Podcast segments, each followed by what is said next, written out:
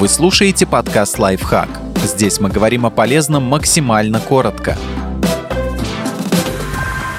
9 слов, значения которых знают только умные люди. Запомните, чтобы всегда понимать, о чем идет речь, и не попадать в неловкие ситуации.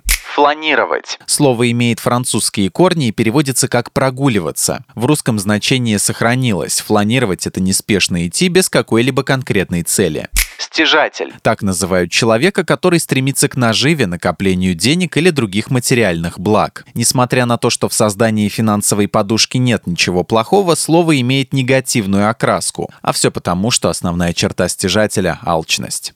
Пипидастер. Этим словом называют пушистую метелку для смахивания пыли. Она используется для очистки хрупких изделий, по которым нельзя пройтись обычной тряпкой. Пюпитр. Еще одно слово, пришедшее к нам из Франции. Переводится как «письменный стол» или «парта», но в русском означает наклонную подставку для нот или книг. Фрапировать. Это значит неприятно поражать, ошеломлять. Например, меня фрапировало, что вы надели сандалии с носками. Гаптофобия. Это паническая боязнь прикосновений других людей. Причем страх может возникать не только в отношении незнакомцев, но также родных и друзей.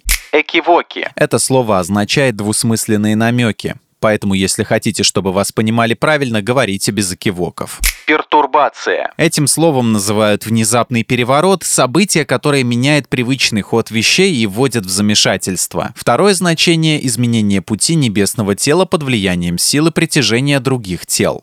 Сибарит. Так говорят про человека, который ведет праздный образ жизни и купается в роскоши. Слово произошло от названия древнегреческого города Сибарис, жители которого были очень богатыми. Подписывайтесь на подкаст «Лайфхак» на всех удобных платформах. Ставьте ему лайки и звездочки, оставляйте комментарии. Услышимся!